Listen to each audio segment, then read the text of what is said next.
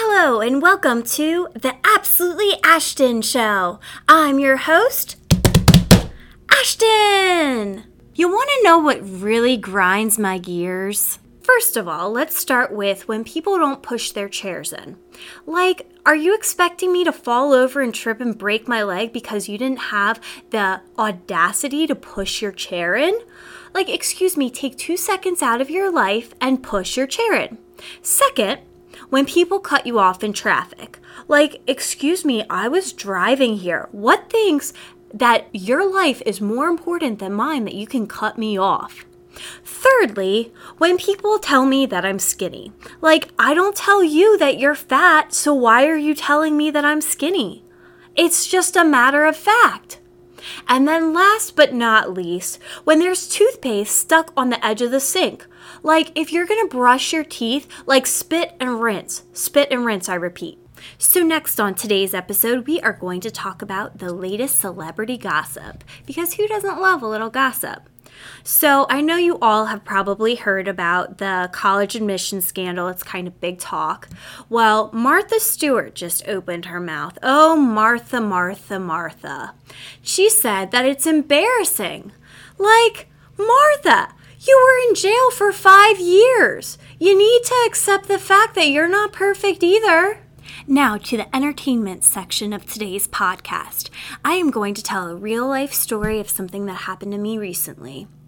So I had a day off work and I was laying in bed, taking a nap.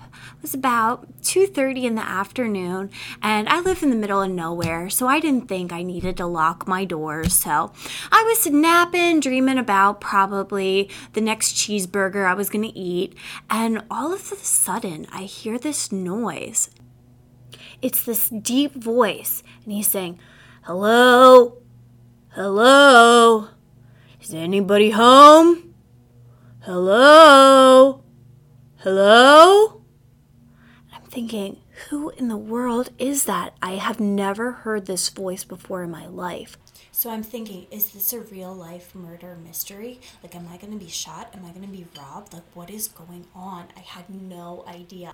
So I tiptoe out of the bedroom, and there's this big, fat man standing in my living room, and I've never seen him before in my entire life. So I walk out all startled, and he could tell I was very afraid, and he goes, "Do you live here?"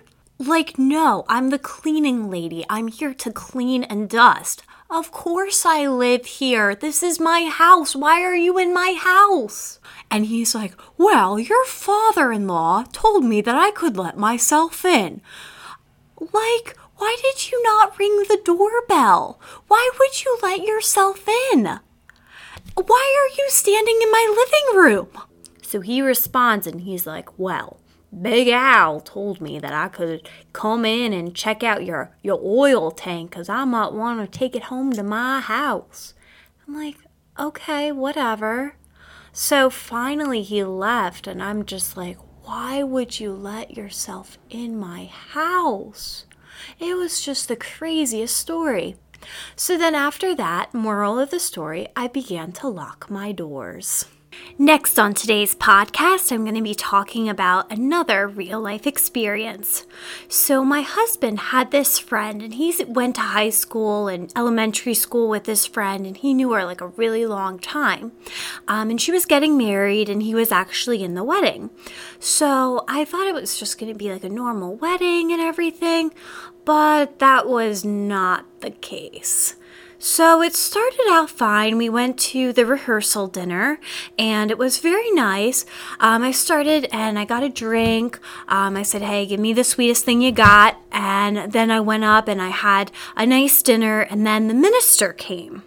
And when the minister got there, you could tell right from the start that she was very unusual. She just was very illustrated, and some of her examples were very strange. So I'm like, oh boy, this is going to be an interesting wedding. So fast forward to the day of the wedding. It's a cloudy, dreary day, and the wedding is in a gazebo. So we walk in, we're sitting down, and the wedding starts. And all of a sudden, the minister comes down and she hands this, this binder to one of the groomsmen. And she asks the groomsman to hold it for her while she does the ceremony, which, I mean, is fine. And then she asks the bride and groom to turn towards her while she gives the ceremony. So here, the bride and groom are, fi- are starting out facing each other. And then they have to turn away from each other to watch her perform the ceremony. It was just very strange. And then at one point in the ceremony, she asked us all to put our hands on our hearts and wish the good wishes to the, the new couple. And she's there like jumping up and down, catching these blessings to transfer to the couple. It was just like very odd. So then I'm thinking, oh, well, how can this get any weirder?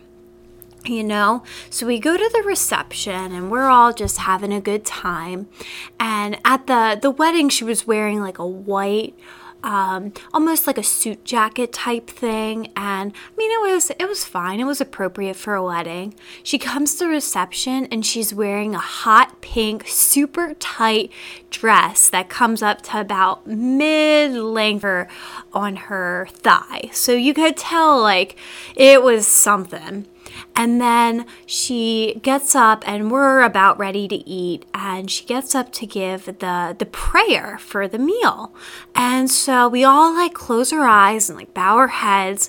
And like in my mind, I'm thinking this entire time that she's going to say like a, a formal prayer. And you know what she does? She bursts out in song. Here is an example of what it sounded like.